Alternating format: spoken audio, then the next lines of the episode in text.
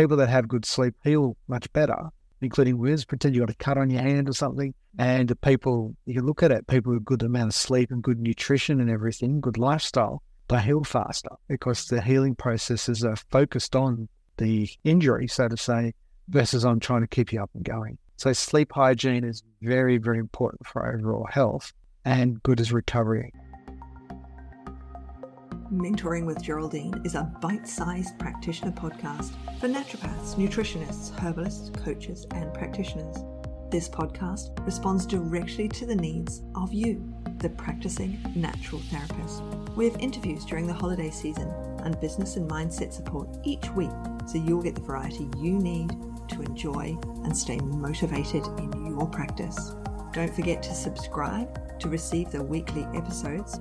And if you want to connect with me, always check the show notes because that's where you'll find the links to book appointments and, of course, to join the Academy, the membership group where there's constant connection and community with like minded practitioners. Now, let's get started.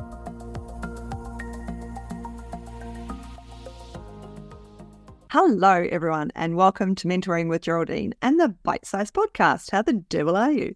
So, we're at part five with Dr. Brad McEwen, and it has been an absolutely brilliant four sessions so far. And I know that you're going to love today where we round everything up. Now, if you've just arrived at part five, don't forget to go back and listen to one, two, three, and four. You're going to learn so much from this amazing mentor and practitioner his contact details are, of course, in the show notes, along with links to any research that we discuss on any of the podcasts. So, today we're going to look at lifestyle medicine because we've talked about the medicines, and we've talked about nutritional medicine, we've talked about herbal medicine, and we've talked about all of these parts of medicine. And in each of the podcasts, we did touch on lifestyle medicine. We have touched on breathing, we have touched on yoga. But I think to round out this series, this five part series, we're going to have a deeper, a little bit of a deeper look at the lifestyle medicine that we can help our clients to introduce into their lives to help them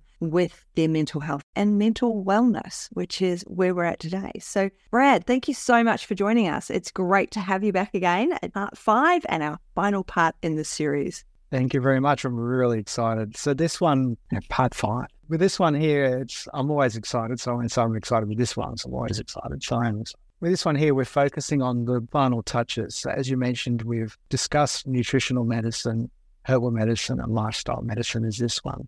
And some people call it lifestyle changes. And I try not to use that phrase because people don't like change. I don't use the word. So I use lifestyle medicine because it can be seen as a form of medicine. So we've talked to all the different nutrients, the vitamins, the minerals, talked about some amino acids, different types of herbs. Now we're getting into more the physical, what we do each day kind of vibe. And this is when we can look at sleep hygiene, meditation, yoga, massage, establishing routine, I suppose, for some people, in how we go about our daily day. Some people cover sort of diet under lifestyle medicine, which is partly true because it is a lifestyle when you do it. So it's how you eat and how you do everything. We'll talk about that in a moment. But nutrition is also nutrition. Hence, was covering in a couple of sessions, podcast sessions ago.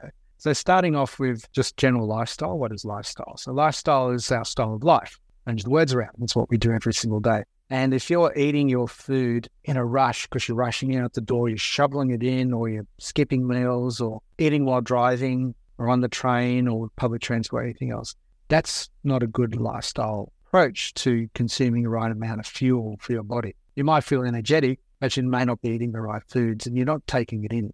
So in previous podcasts, we talk about the culture of eating and we talk about, you know, the cultural aspects of sitting down at the table and actually consuming it. And there's a lot of research showing that when people are involved with cooking and eating food at the table, people tend to have a healthier outlook on life and have a better quality of life. I'm like, that's just a simple little thing, but that makes a big difference for a lot of people is actually sitting down and eating.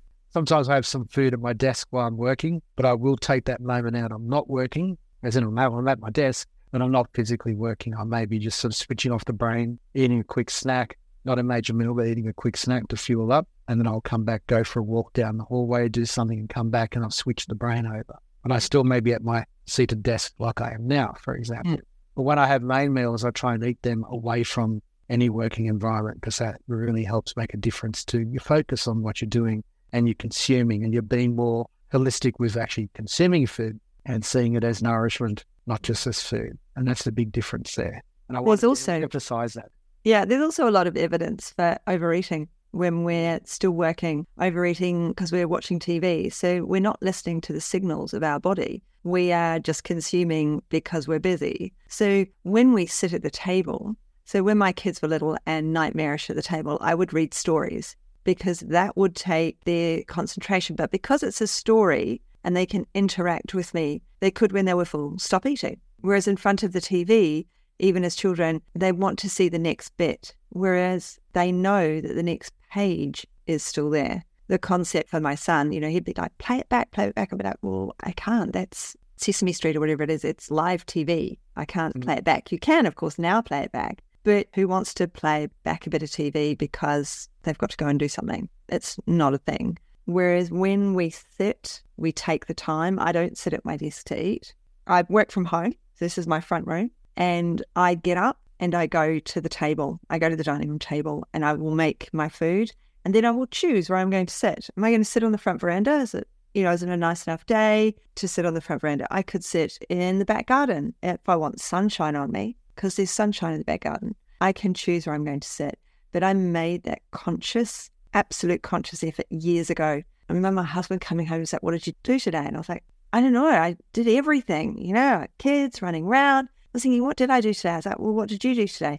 He said, well, yeah, I, you know, I did this, I did that. He said, oh, it was all much for muchness as well. It's Friday and I have the soup in the canteen. And I thought, he has a lunch break. Like we're both running around doing our jobs, but he goes to the canteen and he has lunch and he doesn't he consider it his desk, but he's not going to, and he can't where he works, he can't eat. So it's like, hmm, goes to the canteen to eat. He's having a lunch break. I need to make a conscious effort with my children, like we would if we were around, you know, we'd have picnics. I regularly did picnics with my children at lunchtime because they were like, what are we going to do for an hour? Right, let's have a picnic for lunch. And whether it be foul, I'd put the picnic rug on the floor in the lounge room and we'd all have a picnic because, you know, what do you do? But I suddenly realized here I am running around doing all of these things. I'm working constantly, I'm studying constantly, I'm following up on clients. I can have a lunch break. It doesn't have to be long. And it's the same as with you. You might sit at your desk to eat but you make that conscious effort to get up, you go for the walk, you do the things, you're not working whilst you're eating. Whereas I was eating on the go. I was like, no, actually,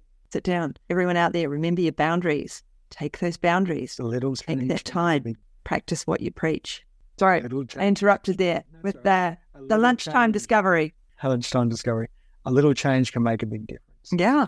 So once we've gone through our eating hygiene processes, as in like the physicalities of it, there are a number of lifestyle medicines I'd like to sort of bring up to wrap yeah. up this whole series. And some of them we've already alluded to is just getting up, moving, blood flow. So I get up, walk around. During meetings, I've done it. I've yeah. been in specific research meetings or different board meetings and different things. And I've literally got up and walked around and people looked at and then they realize what I'm doing because they know I will get up and walk around.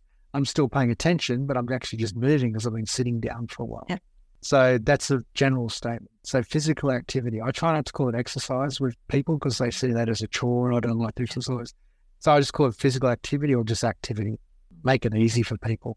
Get up and walk. I park the car extra spaces away from the door shopping or something like that. I make sure I walk that little bit. So there's little things I do each day to sort of turn around and say, right, did I get those extra steps in? Yes. And how did I do that? I moved. I did hmm. this. And there's a lot of good research coming through with physical activity and sports and just general activity. I looked over some research many, many years ago called the walking bus. This is very big in New Zealand, where the walking bus is a group of people that come along and pick up your kid. There's normally a driver at the front who's from the school, and different parents come along and they're like the conductors. And the kids walk in line with the other kids, and that's your walking bus. So you actually walk to school with a group of kids. Yeah. And they worked out those children that did that every morning and afternoon, so to and from school, had a higher outlook on life. These are primary school, by the way. Mm. High outlook on life. They were happier. They did more sport at school because they were already physically active and they did more. Then they performed better in class and perform better in exams. So just because of that, yeah, they'd be yapping along the way or something, that's fine. But that was the idea. They hopped on the walking bus and all walked to school together. Yeah. And that was a big couple of big research studies in New Zealand. Some of those schools kept it going. So that's where a lot of it research. You can have a look at it, just type in walking bus Yeah. You'll, you'll see it come up. So that's a good activity. And I know some people that do that with their own kids. They'll walk them to school in the morning, walk early, and then they'll drive to school afterwards. I'm Yeah. sorry, drive to work afterwards. was a bit of their own exercise as well. And they do with their, their son or daughter for that extra little bit of walking. So that's an easy thing. It's just movement, blood flow. But I want you to also think about the weight bearing exercise, looking at osteoporosis, osteopenia, bone strength, muscle strength, sarcopenia in older people. You're ending up working with strengthening the muscles and the bones so the connective tissue gets enhanced because you're physically moving and you're putting pressure on it. So not just the circulation and blood flow and good for mental health, but you're doing the physical side. Because as I mentioned in podcast one, going all the way back, we talked about that mental health and physical health are interrelated. Mm. So if you can actually get up and move, it's a short amount of time, you're still doing that. You're still moving along. And I always have a sort of vibe is if you're moving and grooving, yeah, that's a good thing. As long as you're walking forward, you're, you're walking forward in life. And it sounds a bit philosophical for episode five, but that's what it is. If you keep moving forward, you actually are moving forward and Mm. not sort of going backwards in health. So that's a good one. Meditation, we've talked about in a couple of episodes back. Back to meditation, we can talk about the breathing, the guided meditation. Again, a lot of research with brain health, brain activity, brain volume is increased when people who meditate, a lot more activity under MRI scans. So I just want you to think meditation, going back to what we talked about episode, is there's a lot we can do with just basic breathing and meditation. Breathe at the red stop lights, meditate when you drop kids off at school or get into work, just basic things. And it's sometimes it's the simplest things that we can do daily. We talked about you know, getting up the first five minutes and set your alarm if you want and just do some breathing techniques. Just get you going, get you started. And that's a good way to do it. And meditation's free. You can get the free apps. Yeah. We can join classes and do guided meditations, but you can set your own up if you want. Yeah. It doesn't cost you a lot and it doesn't cost you time because it's time that's well used. Meditation is a big thing. Being mindful. We talked about eating at the dinner table and doing things. Being mindful is very good. A lot of really good research on that with brain health as well. Yeah. Just general mindfulness of sort of processing and sort of thinking, well, okay, I'm eating, I'm at work, I'm driving. Like being in the moment is a very big thing because a lot of us aren't. I drift off sometimes. I think about other things, and that's part of my meditation.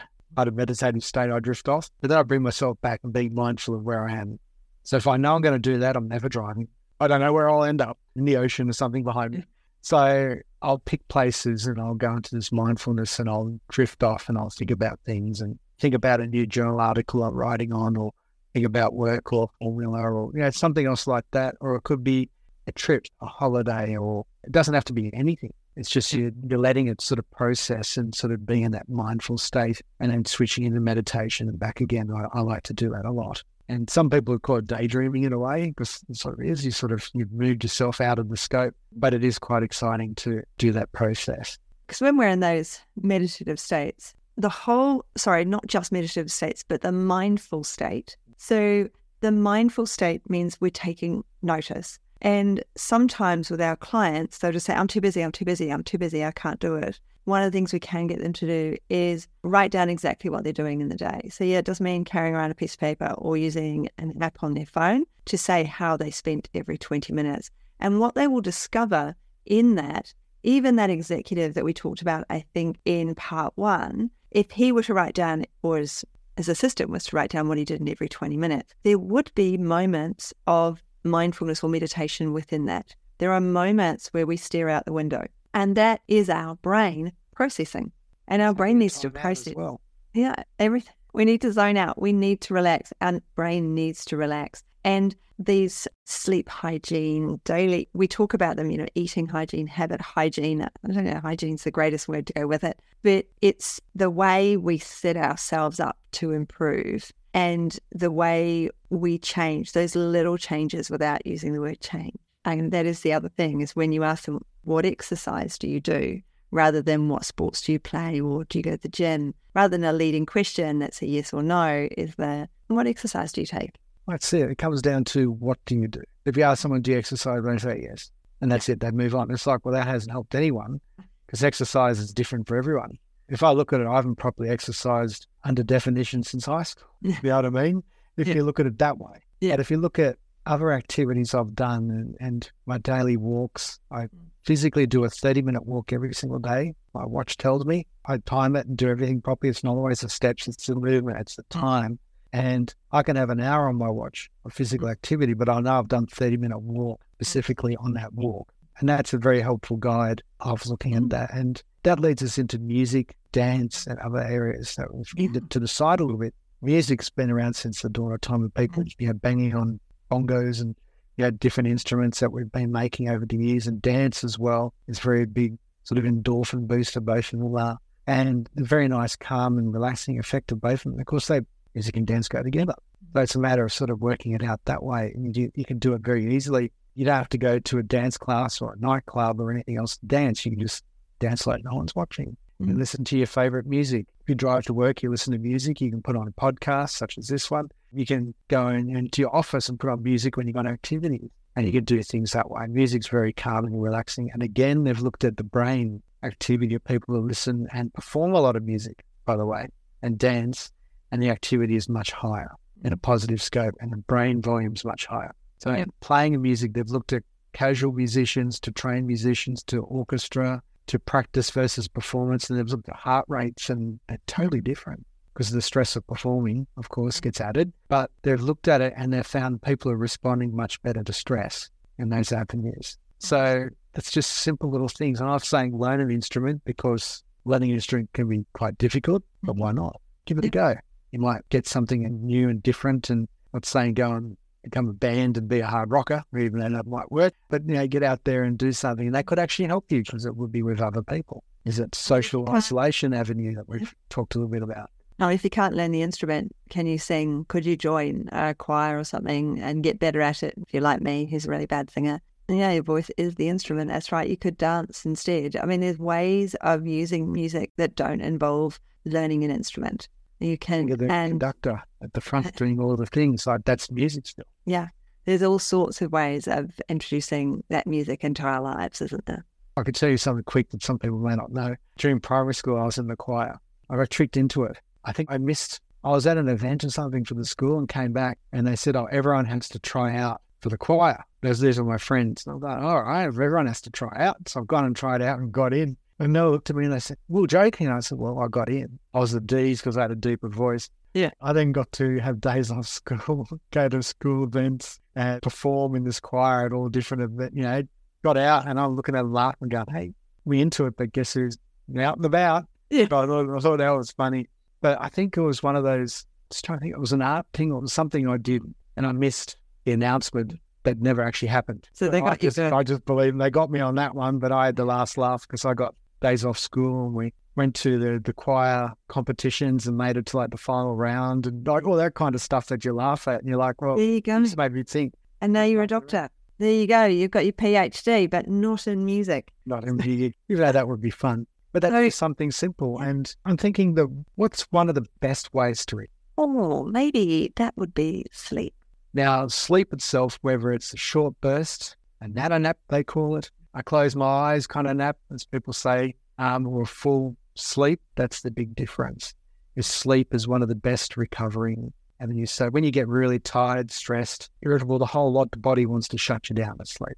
And sleep's a very good recovery tool. So there was a period of my life due to how busy I was, I was getting three and a half hours sleep at night. Mm. And I did that for a long period of time because I had to. Happy to tell people that because people need to know. So during that time, I just point to the um, solar panel and I put on weight and different things, but you don't realize until later on, you know, this is what's happening to you because your body doesn't need hair, it doesn't need this, it doesn't, you know, it start things start changing. So, but it took me a while. I was busy at work, and then I've elongated that. I still don't get the appropriate time because some of the research is anywhere between six to nine hours sleep.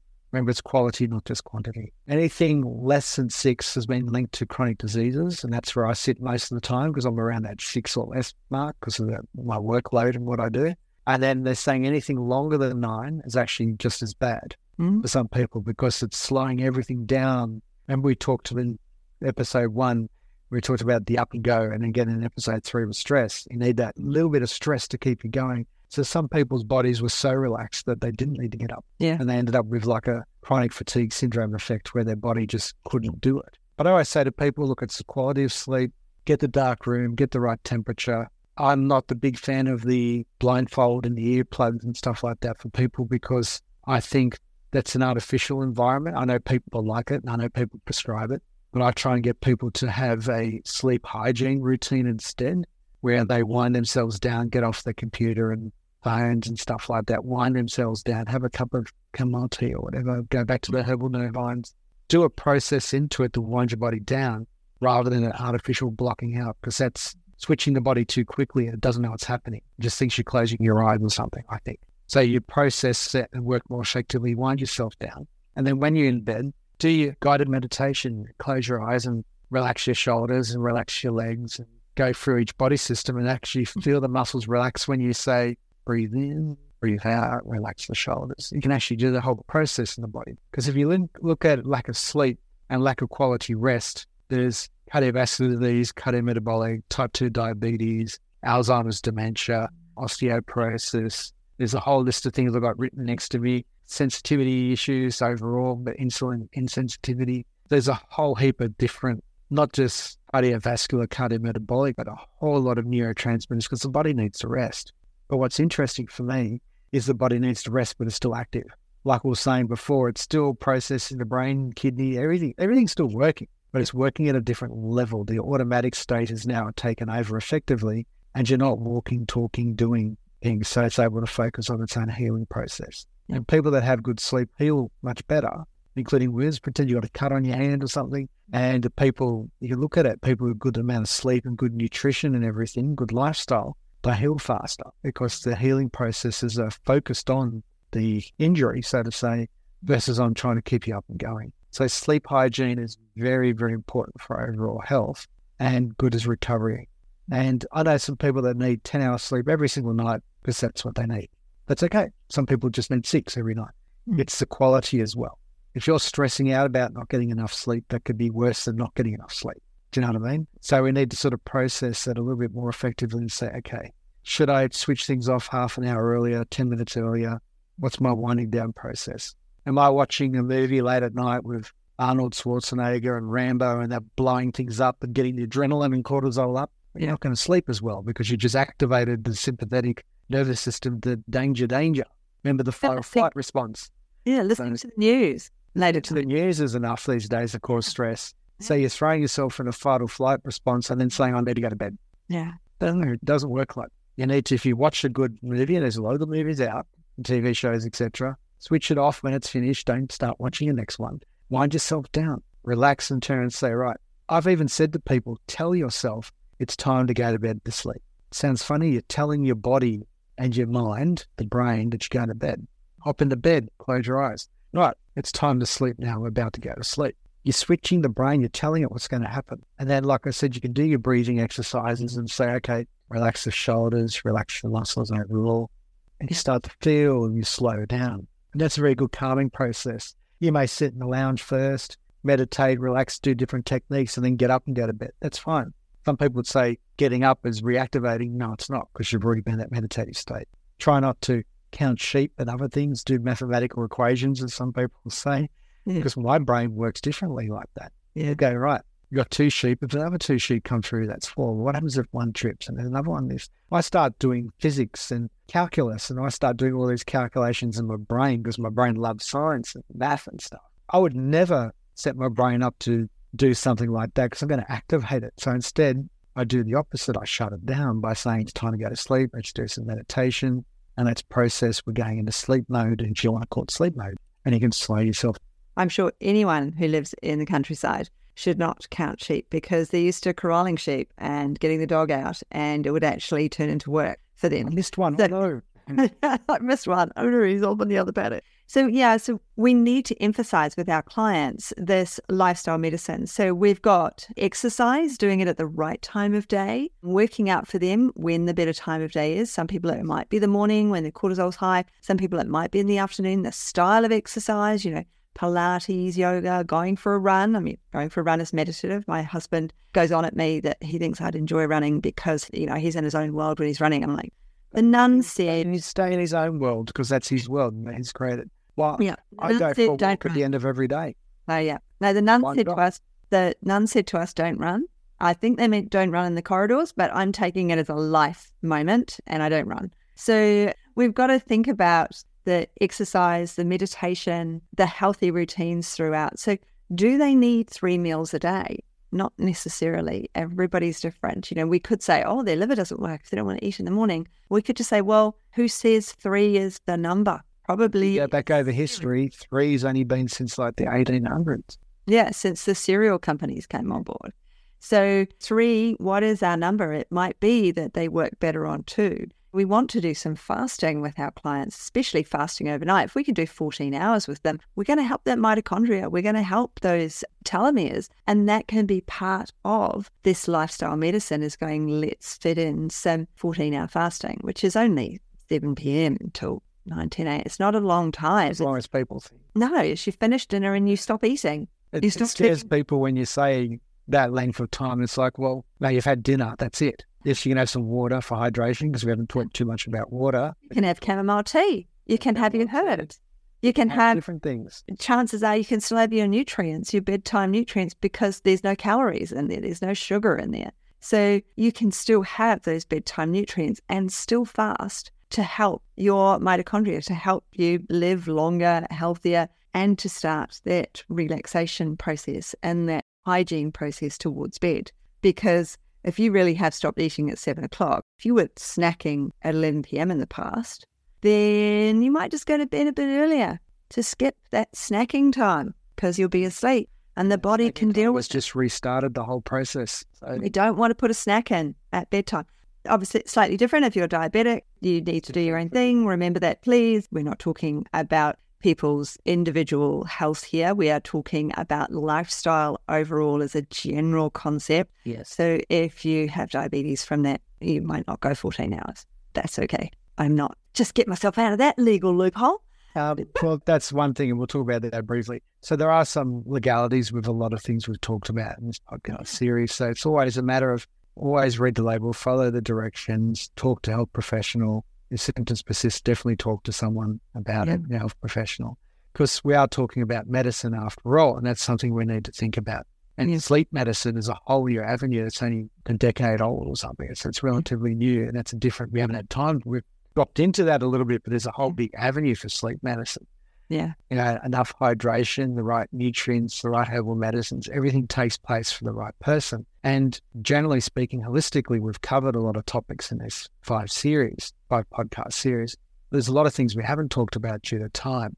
And that's when you can talk to either one of us if you go to a conference or see us out, you know, have a chat to us. We're happy to talk with you, talk to your, your general health professional, and just sort of, and if you are a health professional, talk with your colleagues if you ever stuck because there's a lot more we could talk about in these podcast sessions that we've done, and we've just sort of just hit the surface, really, haven't we, Yeah. Geraldine? Yeah, We've just sort of just totally just hit the surface.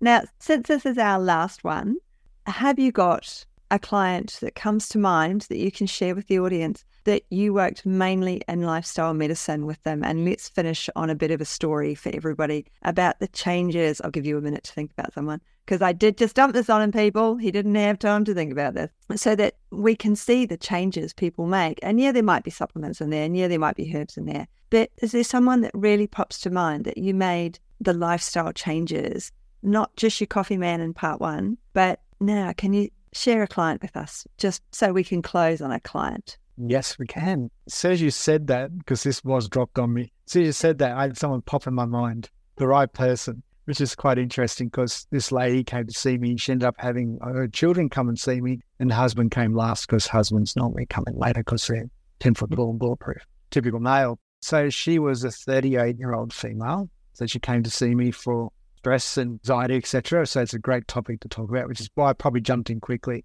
And she worked in two different jobs and they were sort of more office based. But because it was a young family with a few kids, she had two different jobs. They were both part time, but the mathematics was about 50 hours a week kind of thing because part time is part time, spread out quite long. And she had the stress of the, you know, the young family. She had her first daughter when she was quite young, and then a couple other kids came along later on in the relationship. And they were buying a new house. So there's all these different stressors coming in. So you think about it two jobs, husband working, couple of kids, buying a house, and general everyday life. Let's just say that essentially. And she was also sensitive, which throws out a lot of normal things we've covered so far out of the five that we've covered by podcast. So I had to start off gentle. So I started off with what do you do when you get up? where we did the meditation, the breathing exercises, walking around. So it sounds funny, but I start off so gentle with her. Go for a walk at the end of each day, be mindful, process, step away from the desk or your workspace when you go and eat. Gave her some basic nutritional stuff, not supplements, just some advice of you know, a little bit more protein, nuts and seeds. She didn't eat a lot of meat, etc. So we got in fish once a week, chicken once a week. She wasn't vegetarian vegan, but that's what she wanted. And the rest is all made up of our vegetarian sources. But most of it focused on her becoming more present and working on her sort of lifestyle side of mindfulness, being present. Because when she got home from, from works, she didn't want to talk with the kids. And the kids are that are, you know, five, I think they were, five, six. As in, what's this? What's this? What's this? Tell me, tell me. So they want to know. And she didn't feel like it. And that made her even more stressed. I said, well, what you do, just explain to them that you've just got home, which is very hard to explain to kids, but they actually can do this. Just got home from work. Give me a couple of minutes to change my clothes and relax and that, and then we can have a chat about something. And saying something as simple as that helped her stress levels. So then she knew she could wind down for five minutes, do some breathing techniques, quick meditation, and then go and talk with the kids who jumping all over and were excited to see her, like a set of happy puppy dogs or something. They were excited to see her at the end of the day. And it was simple as part of her meditation began with the kids as well, because she was able to be present and calm and relaxed. The husband would turn up later because his work hours are different. So she was mm-hmm. arriving home with the kids. And the oldest daughter was old enough to actually look after the kids because that was the age gap. Right. So that sort of took some of the pressure off that she'd get home from high school, for example, with enough time to have had the kids be dropped off for the school bus and sort of you know, get them changed and did that sort of a lot of stress for a teenager to sort of mother children, but that she ended up being a patient later. It's a different story. But sort of the lifestyle medicine worked with her in that point where she was able to sort of wind down, calm down, meditate, and sort of isolate herself for a moment before the whole family jumped on her, literally, the sort of rush everyday life. And that was the exciting thing with seeing that was the first couple of weeks of appointments, I saw big changes with doing very little of the other medicines. And then the time came for me to use nutritional and herbal medicines to help support her. And normally with some patients, you do it the other way. You do the herbs and nutrition first to get in there and support. But this person was so sensitive that she jumped, you know what I mean? Like she, her nervous system was so shot in a way that if I gave her any hard nutritional herbal medicines, high doses, it would have taken her out. It would have been too strong for her, so to say, even at half the dose. So I, I eased them in by doing quarter dose magnesium powder and then a B complex over time introduced it while maintaining longer meditations and breathing techniques. So that's just a quick example of something that changed relatively quickly from doing little to start with. From a professional side, I thought I didn't do much because you Yep. want to do everything, Yep. don't you? You want to do everything for someone. Oh, you wanted wanted to make the minor changes and to see the Yep. major differences in that short amount of time. Yep. Satisfied me as a health professional to say oh, I've actually done more than I expected. And then from there, that's the condition of us health professionals. We want to do everything to help everyone. That is a good one and a bad one to have at the same time. We need to take the pressure off ourselves. Yeah. That was one of the other podcasts we did a couple of years ago. Remember, we did the uh, I'm a nutritionist one. Remember, Yeah. we did that one, taking the pressure off. Yeah. So, um, and that's something we still have to live by is believing in yourself and knowing you can do things. Is your confidence boost at the end of the series? Believe in yourself and know you can do things and take your time out do those things and do the things you enjoy and do the things you love, but also allow time for you to do the other things in life so you can help other people. Yeah. You can help, help your children or your friend if you're health professional, help others, but you can't do that if you're burning out yourself. And that's something we have to remember is doing all these things ourselves as well. Absolutely. That is a brilliant ending because it is time to go. We have had our five part series. We've covered, hopefully, not all, but a lot of the aspects so that you can think as the listener outside the square. You can think, oh, I've got to help this person to integrate these changes that will hopefully calm them down. And I had a client, I'm going to talk about one client I had, she was doing schnitzel every night of the week because she was in such a routine. So it'd be beef schnitzel one night, chicken schnitzel another night. She'd do like a fish schnitzel or a pork. You know, it was always a different schnitzel, but it was always deep fried food. And she said, I'm not coping. I'm being bullied at work. I love my job. I'm full time. I've got a, we're about the same age actually, five and seven, I think it was. And husband works full time. Kids are in after school care. We alternate the nights who picks them up from after school care. We get home, but I cook the dinner. because it's just faster. He's too slow. We've got to get it on the table. And so our change was to reduce one schnitzel a week. She didn't do schnitzel at the weekend because she had longer. I mean, her whole outlook on life changed by changing one schnitzel at a time.